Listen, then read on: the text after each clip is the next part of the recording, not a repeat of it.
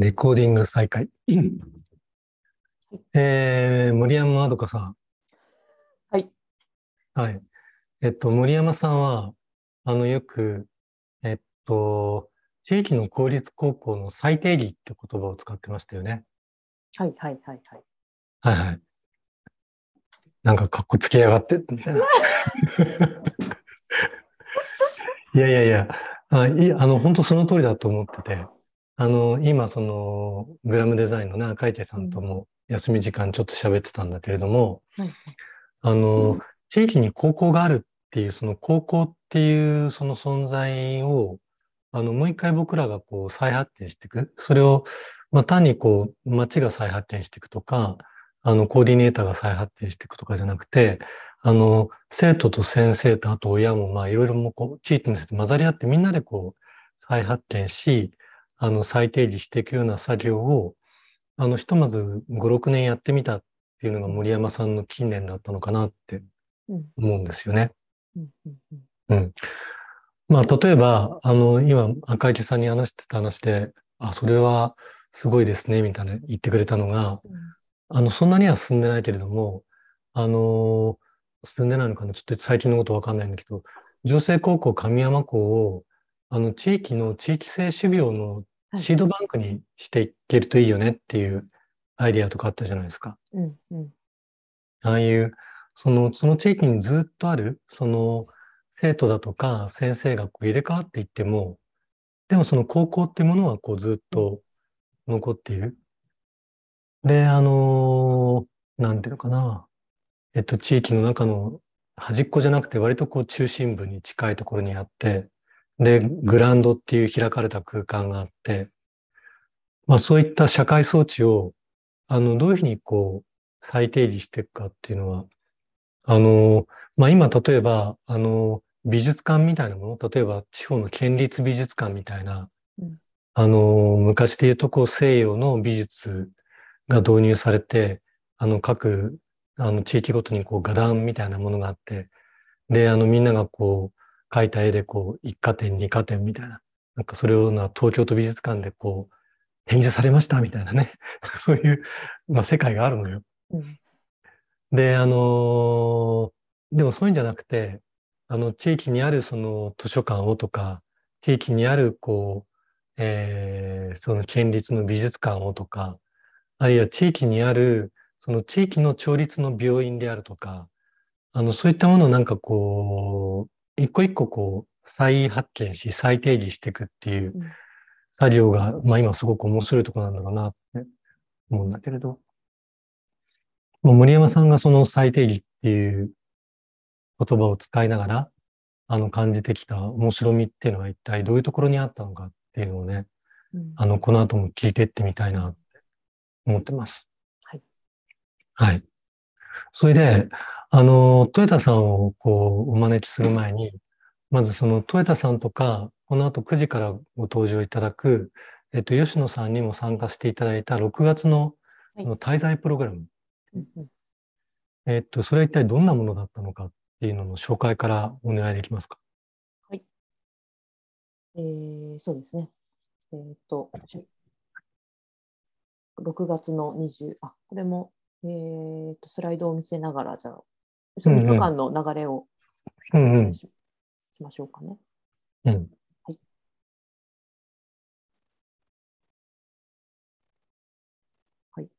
えっと、この本の出版記念として、えー神山町で開いた3日間の滞在プログラムです。うん。で、えーそうですね、あのー新しいメンバー、神山で、えー神山の校舎のメンバーだったり、先生たち、えーあるいは役場の人たちとのこう新しいキックオフのタイミングでもあるし、えー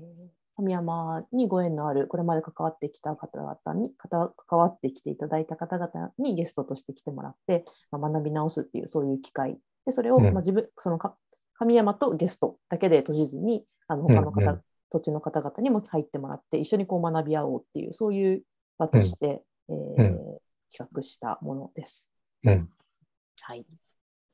で、えっ、と、参加者、全体的、全体の参加者としては、えっ、と、結局何人だったんだっけ？えー、っと、10、17ゲストのお二人も入れると17、8人か、プラス校舎のスタッフっていう結構大所帯になりました。うんうんはい、で、えーと、大きくは大きく分けると,、えーとまあ、こう神山の校舎メンバーと,、うん、えーと、海士町から、えーとですね、うん、ゲストで来ていただいた、えー、と豊田さん、うん、プラス、豊田さんが、えーとえー、女の子3人を一緒に、えー、連れてきてくれて、えーと なんかお父さんみたいな感じでした。えっと、コーディネーターをされている方と、あと大人、うん、あと大人の島留学っていうあの取り組みの中で、えー、海士町に滞在している大学生のお二人を、うん、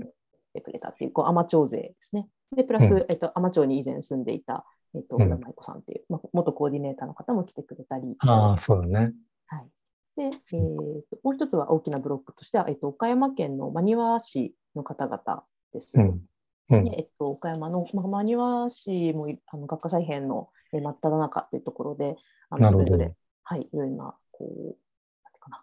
大大変な中をこう今生き抜いているみたいな感じなんですけれども、うんうん、そこからこう2つの、えー、高校の、えー、うん、先生だったり、えー、コーディネーターの方だったり、こう地域のこう応援団ですみたいな方々が来てくれたと。いった、うん。うん、えー、メンバーで3日間を過ごしました。うん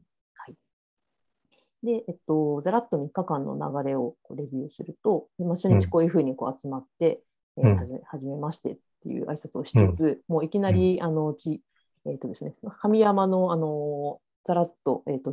まあ、歩いていける範囲のこう地図を地図を渡して、えー、まず歩いてください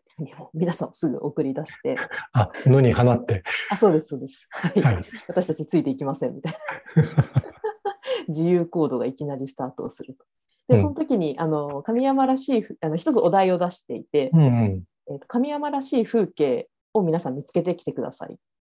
と言ってました。うん、で、えっと、この時に、あの、もう一人、豊田さんともう一人ゲストでお招きしていた、えー、ダニヒロコさんっていう、えー、奈良の火災研究所の、うん、研究者の方ですね、に、うん、少し、こう、ポインポイントというか、えー、ちょっとお題を出してもらって、で、まあ、神山らしい風景のを探す時のこうヒントとして、まあ、今回その海士町だったり真庭市だったり、それぞれ別の地域から来ていらっしゃる方々なので、うん、なんか自分たちの地域とはこれ全然違うなんかちょっと違うなって思う風景、うん、違いの中でやっぱりいらっしゃったの際立っていくと。そういったこうことを少し意識して歩いてみてくださいみたいなことをもらって、えー、みんなスタート。奈良文化財研究所の説明だけちょっと俺加えようかな。あ、お願いします。はい。あの、その国のそういうなんか文化財研究の施設って大きく東京とあと奈良にあって、で、えっと、東京側はこう無形文化財であるとか、そういったものを取り扱っていて、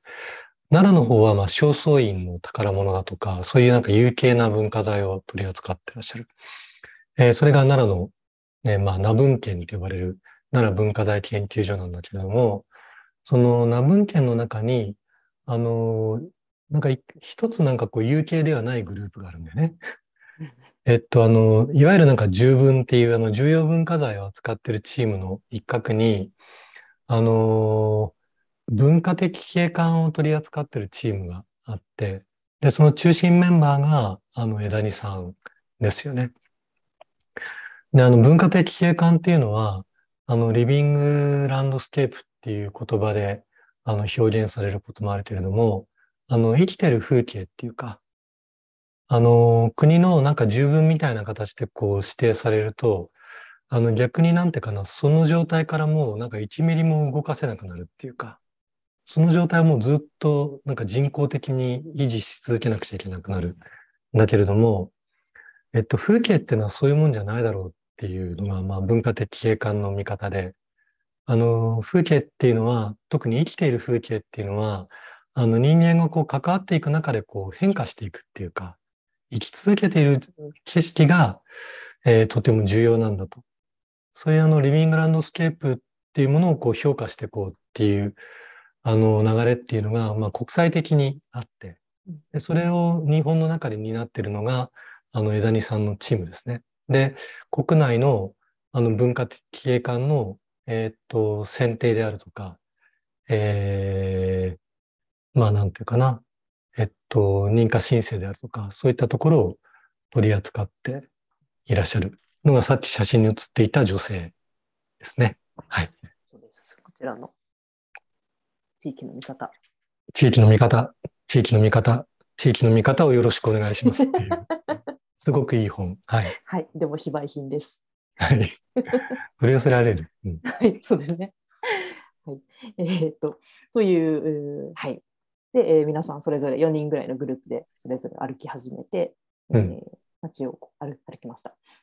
で、まあ、チェックポイントとして2つ設けていて、えっと、一つ、うんあの、まあ、高校プロジェクトをで関わっているところをぜひ見てくださいので、一つは、えー彼らがあのその地域性種苗ですね、あの植栽工事を担ったあー集合住宅の、えー場所に訪れて、まあ、説明を聞いたりとか、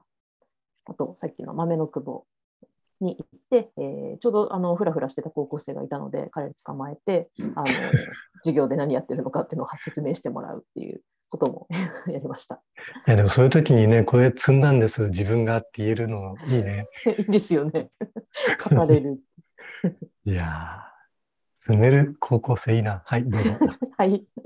で、でえーっと、そうですね、1日目の夜は、まあ、食事を食べた後に、そのさっきの、えーそれぞれ写真を撮ってきた神山らしい風景について、えーうんみんなそれぞれこんなの撮ってきました。その思う,、思うところみたいなのを話していました。で、えっと、この後登場する、えっと、豊田さんは、えーこちらを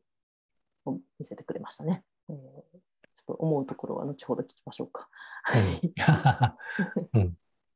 で、えっと、2日目の朝はあの、まあ、高校プロジェクトのあの経緯と現在みたいな感じであのいろんな人たちに出たり入ったりしてもらいながらあの、まあ、私が全体的な流れをさっき話したようなことを伝えつつあのその折々でこう役場職員は何を考えていたのかとかあの先生たちはどう見ていたのかそしてあの高校生たちにも来てもらって、えー今、まあ、なんで神山校に来たのかとか実際の学校生活どうなのとか。うん。であとそ卒業生にも来てもらって、えーまあ、こんなことを、まあ、ややってきましたみたいなことを話してもらったりとか、うん。結構あの楽しかったです。うん。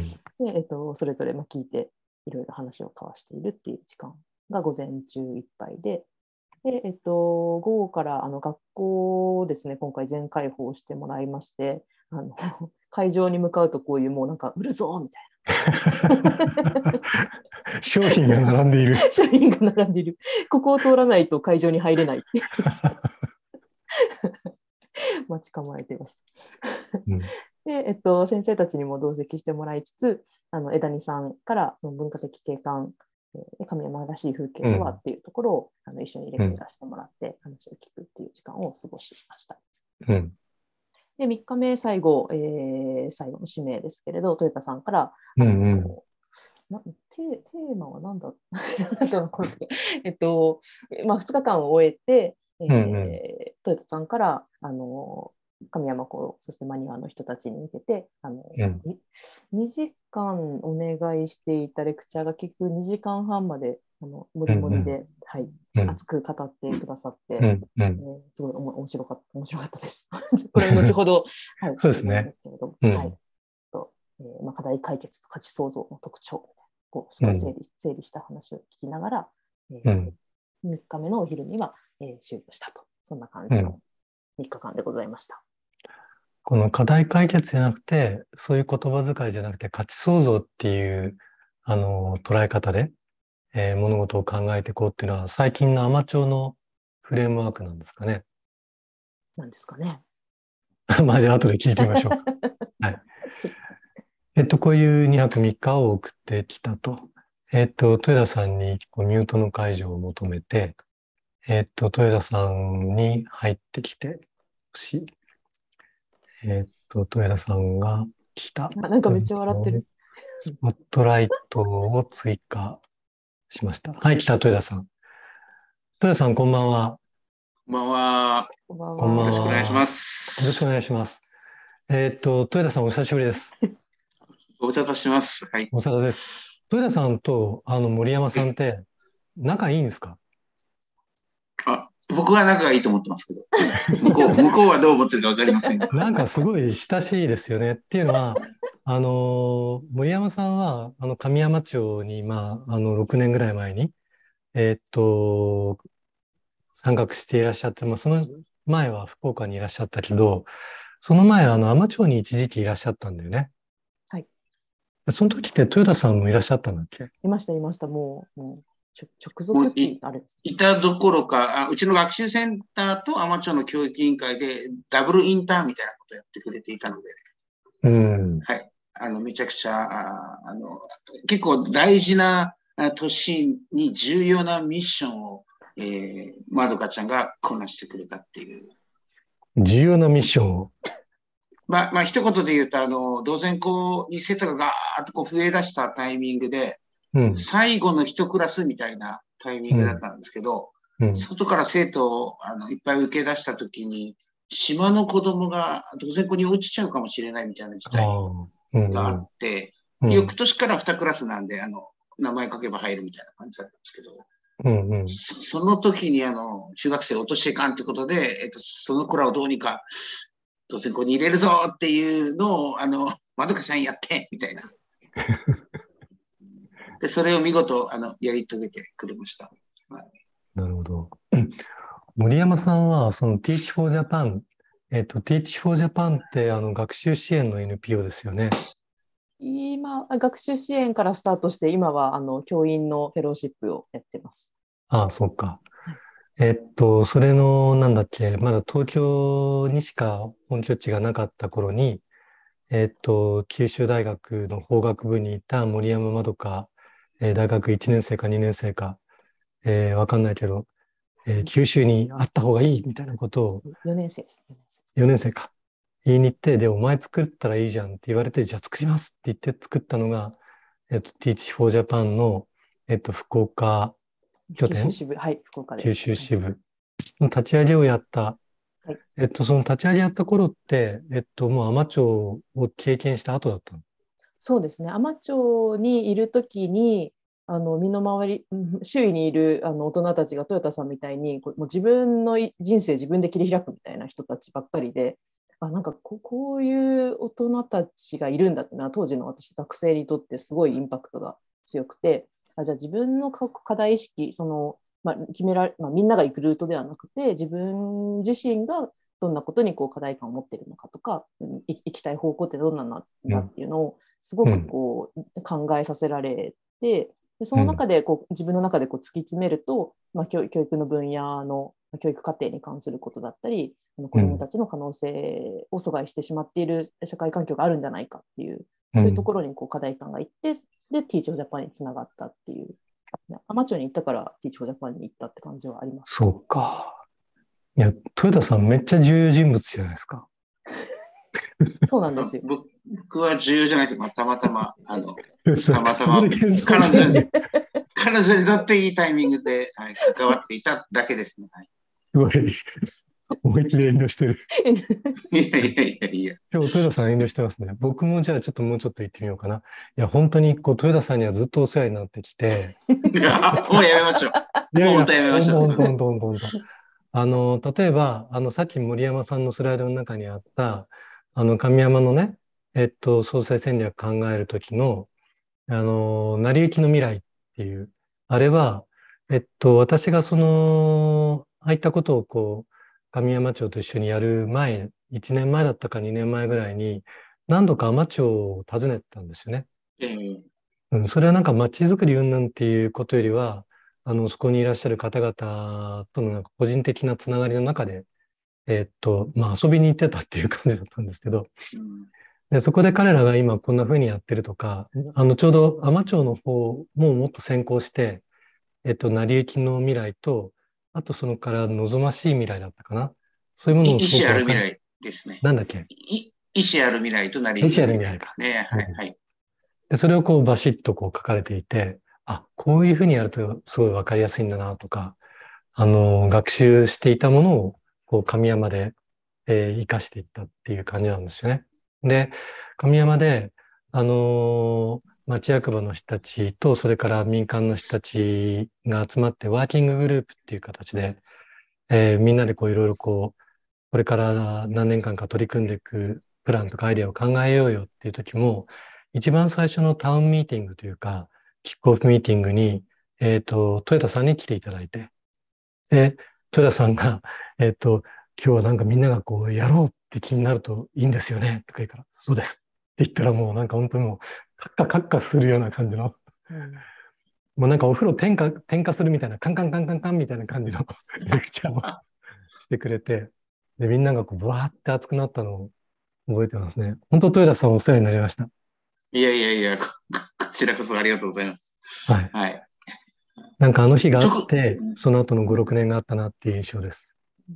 すね。あでも直前、あの、神山に着くや否や、西村さんがあの僕をお風呂に連れてってくださって、はいそこでカッカッカカッカしちゃったところはあります。あ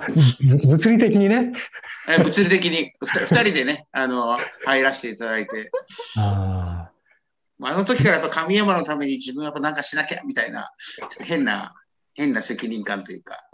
今回もそうだったんですけどね、まどかちゃんに呼ばれて、はあはあななんかやっぱりこうしたいなっていうのは思いながらあの訪問させていただいたんですけどね。はい、うん。で、あのー行かれてみて、あのーその3日間滞在されて、あの、どんな印象だったか。あの、最後にその2時間半ぐらいのこうレクチャーの中でもお話になられたかと思うんですけれども、ぜひここでも聞かせていただけたら。かりました。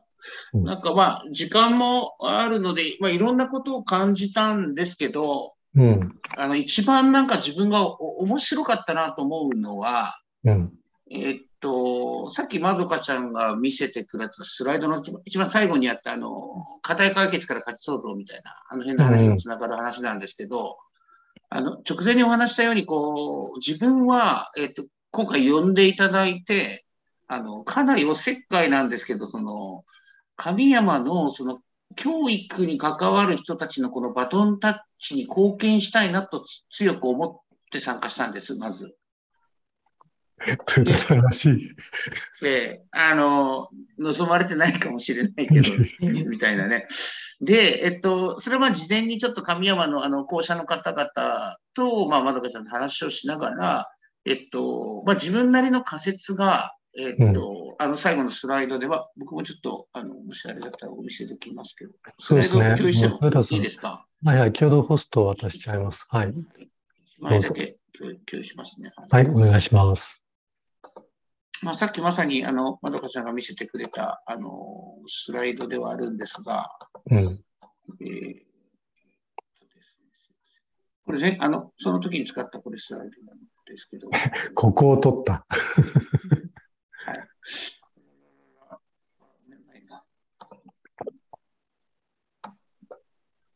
い。写真もありますね。さっきのあれですね。はい。まさにこれですねうん。あのーまあ、要は、同然高校で魅力化プロジェクトをずっとやってきて、まあ、最初の5年ぐらいが、その統廃合の危機から脱出するぞみたいな感じで、うんうん。えーまあ、頑張ってた時期って、まあ、僕らにとっては課題解決のフェーズだったんですよね。うん。で、それがいつしかやっぱこうプロジェクトを進めてるとき、ちょっとうまくいかなくなって、うん。それはこうチチームのマネジメントの話だったり、うん、なんかまあ進め、プロジェクトの進め方の話だったり、うん。たときに、ちょっと外部の方と、あ、この一番下にあの書いてる山本山本さんって方とお話ししてるときに、うんはい。あのー価値創造のフェーズと課題解決のフェーズっていうのがあるよってことを伺って、あ、まさにその同然高校の魅力化プロジェクトって、あの価値創造のフェーズに移んなきゃいけないんだなっていうことをまず感じたんです。うん。うん。で、えっと、話を戻すと、その、神山も、まどかちゃんが、まあ少し、あの、抜けちゃうことで、えー、多分タイミング的には、あの、西村さんもこう、東京の方に行かれたりとか、えーまあいろんな意味で、その神山自体が世代交代していくとか、少しこうフェーズが変わるんじゃないかなって、か勝手な仮説を立てて、うん。うんで、こういうこう価値創造みたいなフェーズに、やっぱ、プロジェクトが移っていくんじゃないかっていうことをお伝えしようとまず思ったんですよ。うん。そして話しながら自分で気づいたのは、神山はなんか最初から課題解決のフェーズじゃなかったんだなっていうことに気づき、なんかその価値創造のフェーズから始めたのか、価値創造と課題解決のなんか間ぐらいから始めたのか、うん。うん。うん。ちょっと違うぞと感じたのが、あの、うん僕の一番の気づきで、うん。それももうちょっと言うとですね、あの、まさにあの、まどかちゃんも本に書いてましたけど、あの、鯖江市のあの JK 化とかを仕掛けてらっしゃる若新さん、若新雄純さんが、線形と非線形みたいな話をされてますけど、えっと、線形はどっちかっていうと、こう、ゴールをしっかり置いて、その目標に向かってこう、向かっていく。どっちかまあ企業的なあり方かもしれないですね。非線形はどちらかというと、その目標を置かずに、まあ、アジャイルというか、どんどん思考しながら、こう、紆余曲折を経て、でもその中で、こう、まあ、リフレクションしながら、こう、動いたことで出てくること、分かったことを、まあ、またこう、じゃあ、あの、計画として掲げながらまたやっていくみたいな、まあ、線形、非線形があるとすると、その、えっと、まどかちゃんの本に書いてあったのは、えっと、田舎の学びは非線形だっていうあのトーンで書いてあったんですね。つまり、学びそのものが非線形だと、こう、一方的に教えて、えっと、目標を持って、こう、そっちに従っていくような学びではなくて、あの、プロジェクト学習だとか、そういう、あの、学び自体が非線形ってことだったんですけど、まあ僕が気づいたのは、えっと、プロジェクトの進め方が、えっと、非線形だったんだろうなっていうことに気づいたんです。えっと、神山の。で、一人で勝手に面白いなと思ったのは、その、なんでその非線形な進め方を、あの、神山してたんだろうって考えたときに、うん、えっと、まあ、なんか、なんとなく出てきたのに西村さんの顔だったんですけど、うん、その西村さんはじめとして、やっぱりこう、つなぐ校舎のあり方とか、あの、存在そのものが少しこう、非線形な感じで、アジャイルアジャイルみたいな感じでやって来られてたから、あの、そういうものが出たのか、まどかちゃんはどっちかというと、なんかちょっとイノシシっぽい感じが本当はするんだけども、ね。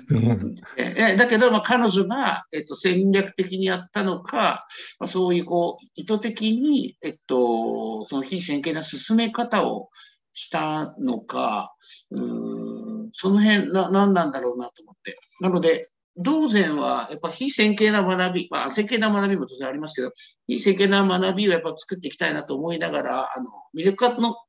スタートして最初の5年ぐらいは、かなりやっぱ線形に進めてたなっていう感じがしたんですけど、なんか神山のその非線形な進め方の根っこって何なんだろうっていう問いが浮かんだのが、まあ、まず一番面白かったなるほどね。ですね。うん、あの、森山さん。はい。えっと、まあ、イノシシと呼ばれてっていう感じ呼ばれてないですよ。呼ばれてないか。えっと、まあ、あの、まあ、今の話聞きながらね、どういうふうにこう、思っていたかちょっと聞かせてもらえませんか？そうですね。いや、なんか、えっと、はい、あの、西村さんにもた、西村さんにぜひ喋ってほしいところだなと思ってて、あの、私もそうですね、なんか、ね、これまでの、うん、なんかこう、ゴールをこう、明確に持ってそこに向かって進むのがいいのだっていうなんかこう価値観の中で生きていた部分もあってけれどもなんか神山に行くああとというこれまでのこう価値観とと同時にまあ私のなんかこうなんか場に染まりやすい性質みたいなのもあってなんか神山に来るとなんかそうそうじゃない進め方なんですよねなんか基本。なんかあんまりこう、うん、なんか町全体、それ、えっと、教育プロジェクトに限らず、なんか町全体のこう、いろんなプロジェクトがボコボコ起こってくる感じ。でそれは別に誰かがこう計画したり旗振ってるっていうよりはなんかそれぞれがこう自分たちの暮らしを良くしたい中であのいろんなことが起きていてでそれを応援してみたいなななんかそういう感じがある。なんか何かのこう課題を解決するのだみたいなことあんまり言わないなっていう印象があって、なんかそれがすごい私は居心地が良くて、なんかそこに染まりながらやったら、今があるっていう感じなんですよね。そこの根っこの部分が何なのかっていうのは、うん、えっと、うんというか、えっとね、そういう環境を、うん、同時にやっぱりあの町全体がそうだしあのか西村さんとお仕事している中で西村さんの物事の進め方がそうだなっていうのも感じていてそこはなんかどういうことを考えながらやってたんだろうっていうのは聞いてみたいところです。うん。お鉢が回ってきちゃった。えっと、じゃあ、えっと、あのー、まあでもその森山さんも、えっと、何かこう実践的に進めていこうっていうのはすごく意識されてたよね。うんうんうん。うん。なんかこう最初にちょっとこう話をして、あの、噛み合うなっって思ったのは、あの、教育論、教育論をあまり交わさないにしようよって話をしたら、森山さんがそうですよねっていう感じになったのを覚えてるんですよ。うん、そうそうそう。なんかそうじゃなくて、なんかもうちょっとこう、実践的になんかちょっと一緒にやってみたとか、うん、一緒になんか体験してみたっていうところから何かを積み上げていく方がいいっていうのかな。なんか教育論と教育論だとなんかこう概念と概念でこう戦い合っちゃって、で、あの空中戦っていうのかな。なんかこう噛み合わないまま終わりそうになることがあるっていう。あのね、昔ね、あの、えっと、造設計集団っていう建築設計事務所があって、で、そこの人たちにこう、自分の仕事を作るっていう本にも載ってるんですけれども、会いに行って話聞いたことがあって、そしたら彼らがね、その、東京の事務所にいた頃よりも、その帯広の事務所に移ってからの方が、えっと、何が良かったかって言ったら、まず時間がたっぷりできたと。うん、えっと、この仕事は300万の予算しかないから、えっと、東京だったらこう家賃払うってこととかをこう、そういうなんかベーシックなお金のことを考えていくと、えー、300万の予算だったらもう2週間で終わらせなくちゃいけないっていう、そういうのをまあ2ヶ月かけたりとか、まあそういう感じでこうゆっくりできると。で、ゆっくりできると何がいいかっていうと、たっぷりいろんな話ができるっていうのがあるし、あと模型がいっぱい作れるんだっていう話をしたんですよ。あの、スペースもいっぱいあるから模型いくら作ってもあの、溢れ返らないっていうか。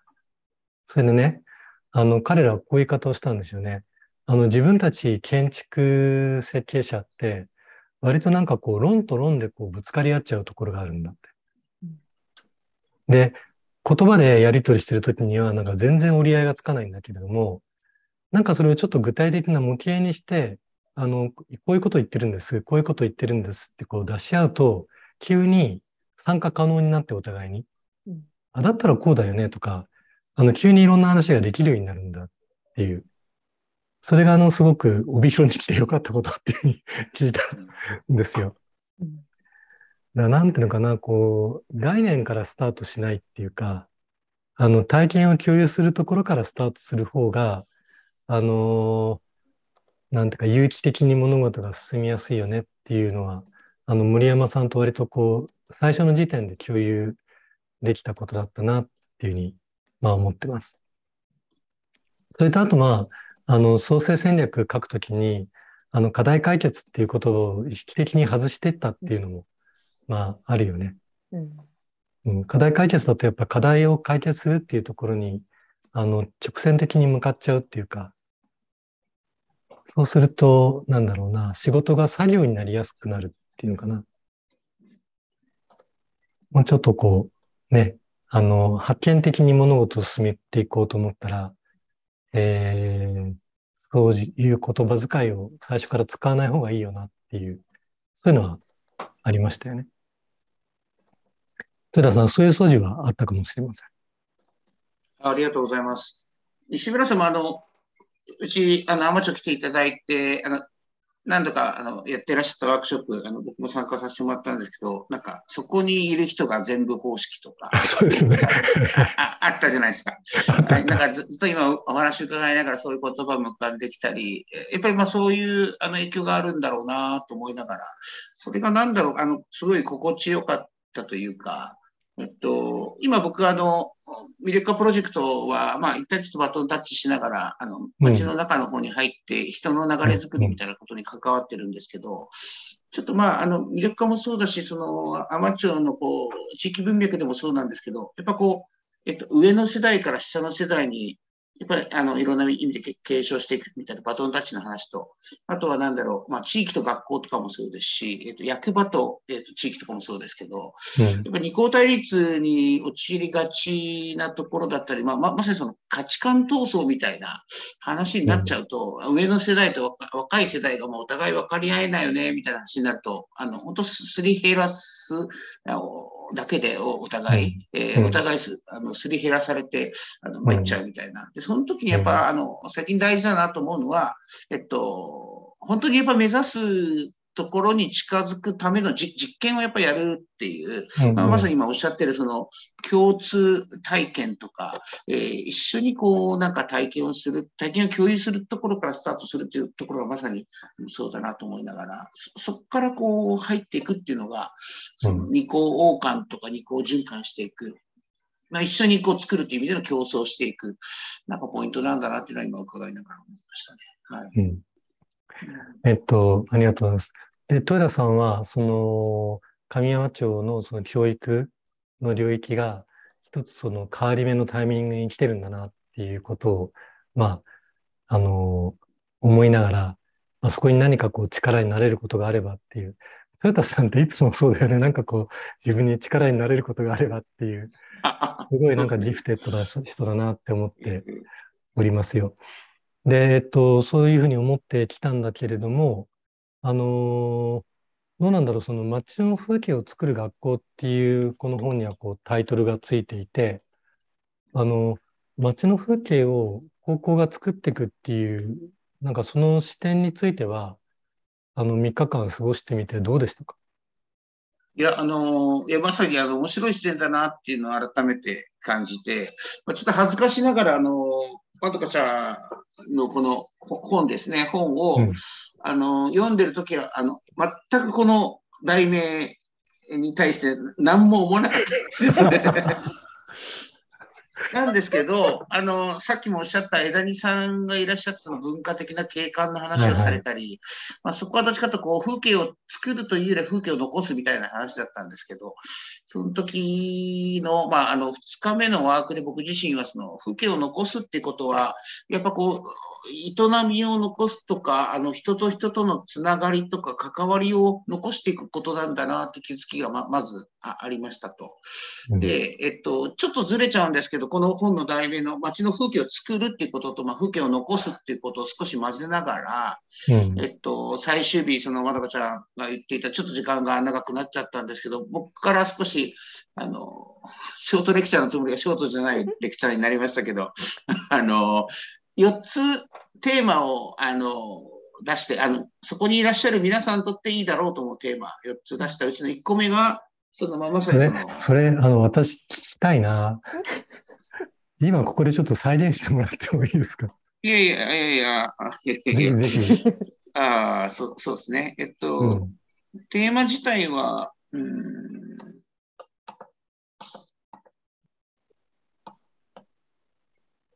この4つですね。えっと、これか。うん。2つ目が、あの、さっき、あの、再々話したあのフェーズが変わるっていう話。うんうん、で、1個目がその街の風景を作るっていうことに、えっと、学校での学びはどう貢献するのかみたいな話が、えっと、その直前の2日目の最後の問いだったんですよね。うんうん、街の風景を作るとか街の風景を残すことに対して学校での学びはどう貢献できるのかみたいな話だったのでうん、で僕はさっきあのちょっとごめんなさい。そこささっと言うと、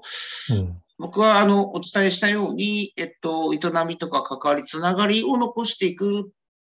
てことがやっぱすごく大事で、まあ、それがあの風景を残すっていうことなんじゃないかなと思ったときに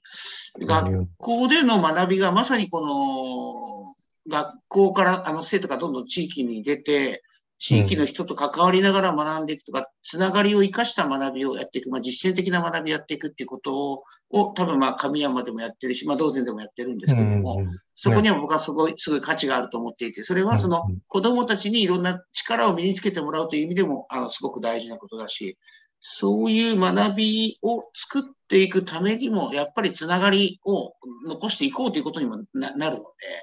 で、で、それが、あの、そういうことが、あの、結果的にこの街の風景を残していくとか作っていくってことにつながるんじゃないかっていう話を、あの、僕はしたんですよね。うん、で、それを踏まえながら、じゃあ、えっと、この話を聞いて皆さん、あの、どう思いましたかってことを、えー、皆さん考えてくださいって近くの方とお話していただくみたいな形で進めたんですけど、うん、あの目の前であのペアで話してたあの森山まどかという人がですね、うん、あの私の思いはそんなもんじゃねえぞみたいな結構あの 熱く熱く語ってらっしゃったので、まあ、まさにそこでもあのじゃあ、あの、ペアで話してもらった内容全体ちょっと、えー、シェアしましょう、共有しましょうみたいなところで、あの、まどかちゃんにも話してもらって、うん、まあ、どういう意図で、こう題、題名をつけたのか。まどかちゃん自身もやっぱりその、みんなはこの街の風景を作る学校っていう、この題名を見て、こう、どどう感じるのかやっぱ聞きたいみたいな話もまさにしてくれていて、うん、まあ、ちょっとそんな話をしたっていうところですね。はい、うん、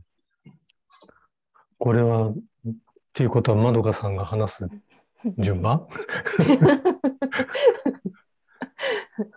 そうですね。あの、あの時、あの、そうそうそう、トヨタさんが、じゃちょっと話、話してよ、みたいな感じで、皆さんの前で話す時間をくれたんですけど、その時ちょっとなんかあんまりまとまってなくて、うにゃうにゃって喋ったんですけど、うん、うんとなんかいくつか観観点というか思いとしてあるんですが、うん、うんとそうですね、まあ、一つはその、えー、今まあ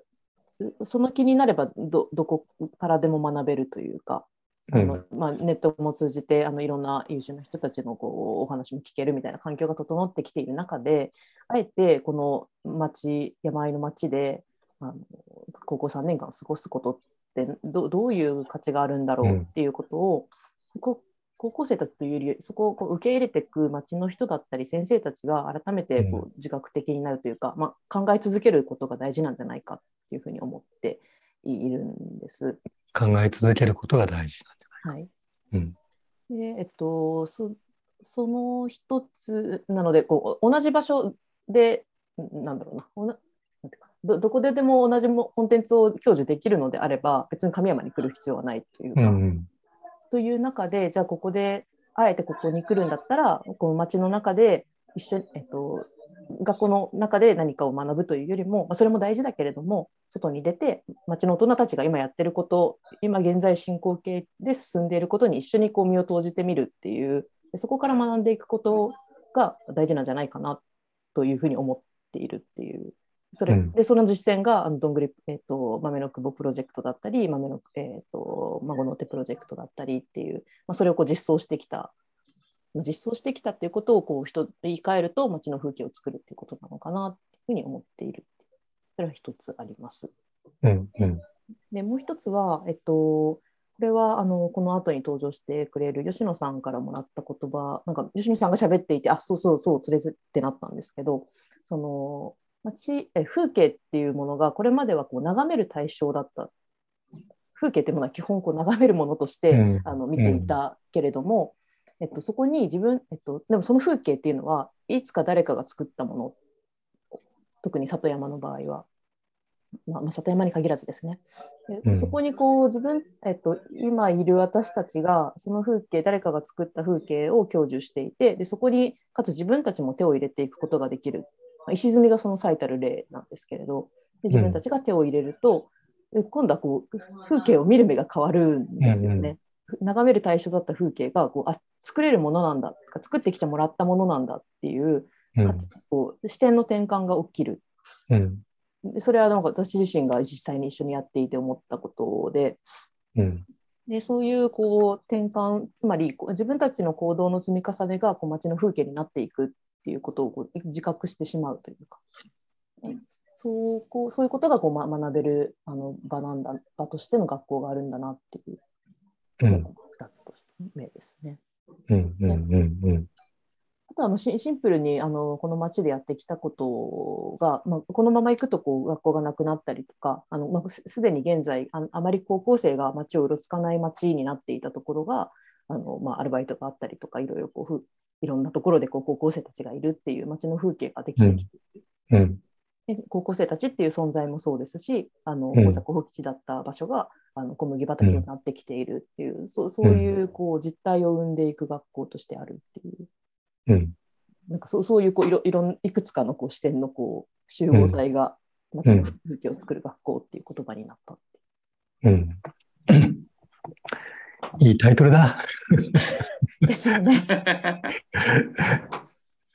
いや、まあ、なんだろう、その、森山さんがさ、ある頃になんかこう、私に、あの、街は手作りみたいなことを言って、なんかこう、ふんがーってなんかこう、鼻息がった時が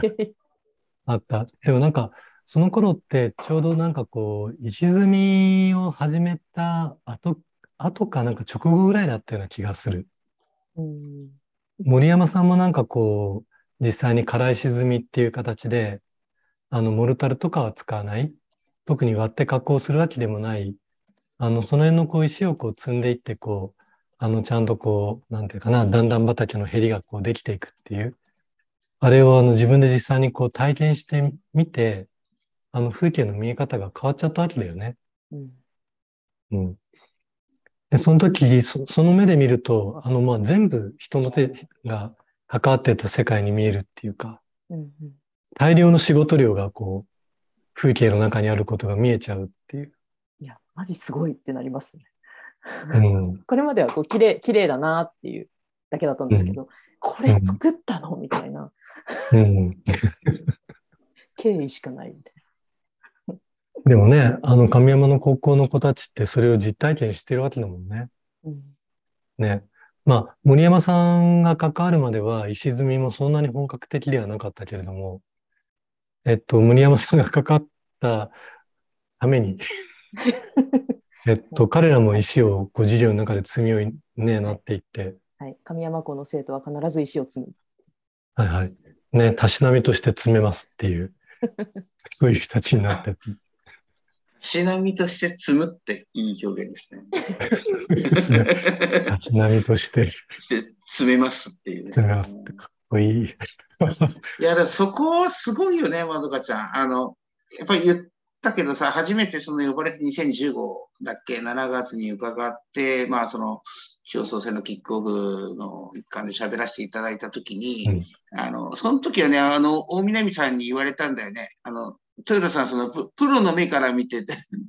何のプロだってよくよくわからなかったけどさ、プロの目から見て神山で教育できますかって、教育、えー神山でやる教育はうまくいくと思いますか？っていうことを言われたときに、うん。自分はやっぱりこう、うまくいくに決まってるじゃないですかって即即答して、うん。で当時僕はやっぱこう、街づくり、あ街づくりっていうか、まあ、地域で学ぶみたいな、その、まあ、学びを作るときに大事なあの要素の一つとして、やっぱ地域の大人が本気でやることみたいなうんことは、やっぱこう、持論として持ってたので、あの、うんうんそそういう要素が神山にありますみたいな話は、あの、したはいいんだけど、うん。どう、どうやっていくんだろうとか、うんその農業とか食とか、多分そういう切り口で、えっと、どう教育を磨いていくんだろうっていうイメージが全く湧いてなかったんです。で、あの、この間言ったら、あの、もう予想以上の素敵なものになってたって、やっぱすごいなって思ったんですけど、やっぱり今も話聞いてて、石積みにフォーカス当てたのはやっぱ一つのこう、なんかレバレッジじゃないけど、こう肝だったんだろうなっていうのが あーそこになんかこうフォーカスを当てたのが森山まどかなのか別の人なのか知らないけど、結果的にそれがすごいなって今、ちょっとしみじみと感じてるところです。そうですね。まあ、ね、石積みに森山さんがこう、ね、あの足をどんどん踏み入れていくのは、まあ、きっかけはなんかまああったとは思うんですけど、えっと、真田純子先生っていう存在だとか、あの、その彼から、あの、あ、彼女から教わって、その石積み学校っていうのを始めた金子くんっていう人が隣の村にいたとかうん、まあいろいろこうタイミングとか条件はあったと思うんですけども、でもね、あの、ここまでハマらなくたって別にいいはずなんですよ。うん。あの、イタリアでこう開催される、あのー国際、なんてインターナショナルテラストランドスケープ学会とかそういうのにこう参加しに行って、で、あの、石日本チームとして石積んだりとかね、あ私、見にあの見学です。あ、見学か、そうか。日本人チあの神山チームが。あれ自費で行ってたっけ？あれは、えっ、と、出張と自費を兼ねて行かせてもらいましたね。はいはいはいはい。まあ、とにかく自分からずんずん入ってったんだよな。その翌年はイタリアで1週間石積んでましたね。はい。まあまあ。でも本当にあの、あの、なんか豊田さん一つのこう大きなきっかけとなって、あの森山さんがまあこんだけの仕事をしてくれたわけだけども、でもね、あのまあ森山さんって、えっと実際にこう能力も高いし魅力的な子だから、あの森山さんすごい、森山さんすごいってこうよく言われるんだけれども、あの、たまたまこうタイミングが揃ったっていうのはすごく大きいと思うんですよ。うん。あの、それはあの、私にしたってそうで、あの、学校にこういう先生たちがたまたまいて、すごいやる気があったとか、えっと、町役場の方もちょうどこう高校側といろいろやれるもんならやりたいっていう気持ちがあったとか、少し前にこう、えっと、大南さんたちと一緒に、あの NHK の番組で一緒に海士町に行く機会があったとか、あのー、なんていうか惑星直列じゃないけれどもそういうこうタイミングがこう本当にこう被っていて、えっと、この仕事ができたんだなっていうのは、あの、まあ僕もそうだけど、森山さんもね、すごく自覚されてるとこじゃないかなって思う。うん、なんか喋って、なんか喋って。い。やいや、いや 本当本当にその通りですね。なんか積み、うん、前前からその神山の中でその高校と何かできるといいよねっていうことがずっとやっぱ町の人たちがこう話していたその視点としてはあったみたいなところがやっぱり大きかった。そそのタイなんかそういうこう素地がこうだんだんある中にちょうどなんか運よくというタイミングよく入ったからいろんなことが進んだろうなっていう、うん、まあ、ラッキーガールだなと思ってます。うん、なんかこう、まあ、話聞いてもそうだけど、まあ、僕ら、まあ、同然とこうこう照らし合わせながらちょっとこう感じたことをお伝えすると、まあ、僕らもその、はい、変態系から生態系みたいな、あの何何？もう一回、変態、変態系、あのイノシシとか宇宙人みたいな変態が、いわゆるイノベーターがこうやっぱなんゼロイチをあのやってってっていう、それってやっぱ取り組みとして続かないので、あのやっぱりこう生態系というか、えー、誰がやっても大丈夫なような、まあ、システムだとか、まあ、文化だとか、えー、そっち側にやっぱ移してあの移行していく必要があるよねみたいな話はあの僕らはだいぶ前から話はしてたんですけどあのなんだろうなあ今回あの行かせていただいてなんかまどかちゃんがあの少し離れてもあのそれを引き継ぐチームがあのできてんだなというのはすごい感じたんです。でうんさっきのなんか風景を残すじゃないですけど、まあ、こういう取り組みが続いていくときにあの今ずっとお話しているようにやっぱ石積みがすごく大事だなと思った時に、やっぱりその、なんだろうな、こう石積みという一つの、なんだろうな、あのこ行為を続けていくだけじゃなくて、あの、ちゃんとストーリーとか、えーそこのね、物語みたいなものだとか、で、森山とかあの、石積むためにイタリアに行ったんだとかなんかわかんないけど、そういうのも全部やっぱひっくるめてね、あの、ちゃんとついてってほしいなっていうのは、あの、感じますね。で、そういうことができれば、あの、人が変わっても、あの、多少ね、えー、なんかいろんな変化があってもね、そういうこう、本当に大切なものと、そこにあのつながる、まあ、つながりとか営み関わりみたいなものがあの続いていくんだろうなということをちょっと感じましたね。うん、うん、ありがとうございます。まあ、あの豊田さんを見ててあの私たちに対するこう関わりもそうだったし、まあ、今この短い時間でもそうだけれども、まあ、本当になんか自分にできることがあればっていう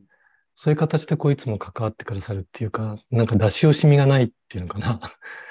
あのそれすごい大事なことだと思うんですよね。あの、なんていうかな、あの、特に子供たちにとって、子供たちにとって、その、えっと、本当にこう出し惜しみなく、あの、なんていうか自分のエネルギーを、あの、ちゃんとこう投入してくれる、その姿を見せてくれる大人が、あの、その地域とか身近な空間にいるっていうのが、何よりのこう教育だと思うので、あの、豊田さんは、あの、今役場に行かれてるかもしれないけれども、あの、海士町でそれをこう重ねてきたし、でその姿に触れた森山さん大学生が、あの、結果的にこういうふうな仕事もするようになって、で、まあ、来週からはどっか行っちゃうんですけれども、あの、その、来週からどっか行っちゃう、その森山さん、あの、もうすぐ、えっと、豊田さんとの時間を一回区切りますけれども、まあ、豊田さんと別にこれきりってこともないとは思うんですが、何かこう、森山さんから豊田さんに。え、恥ずかしい。えー、でも、そうですね。えー、なんだろうな。でも、本当に。いやいや、あのー、大、もうかれこれ10、12年、いね、一周回ってる感じなんですよね。うんでそれでまたこうしてあのお会いしてご一緒できるっていうのは、すすごいことだなというか、ちょっと言葉が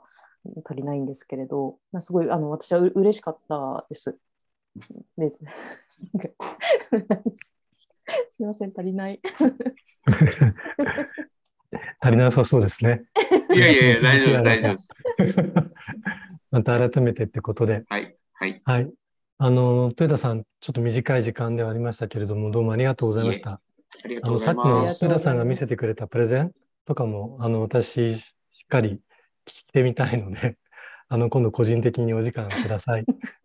ぜひやりましょう。はい。お願いします。はい。はい。えっと、じゃあ、この、えっと、第2部は1回閉じたいと思います。で、また今度9時から、えっと、次のセットに入りたいと思います。えー、豊田さんどうもありがとうございました。ありがとうございました。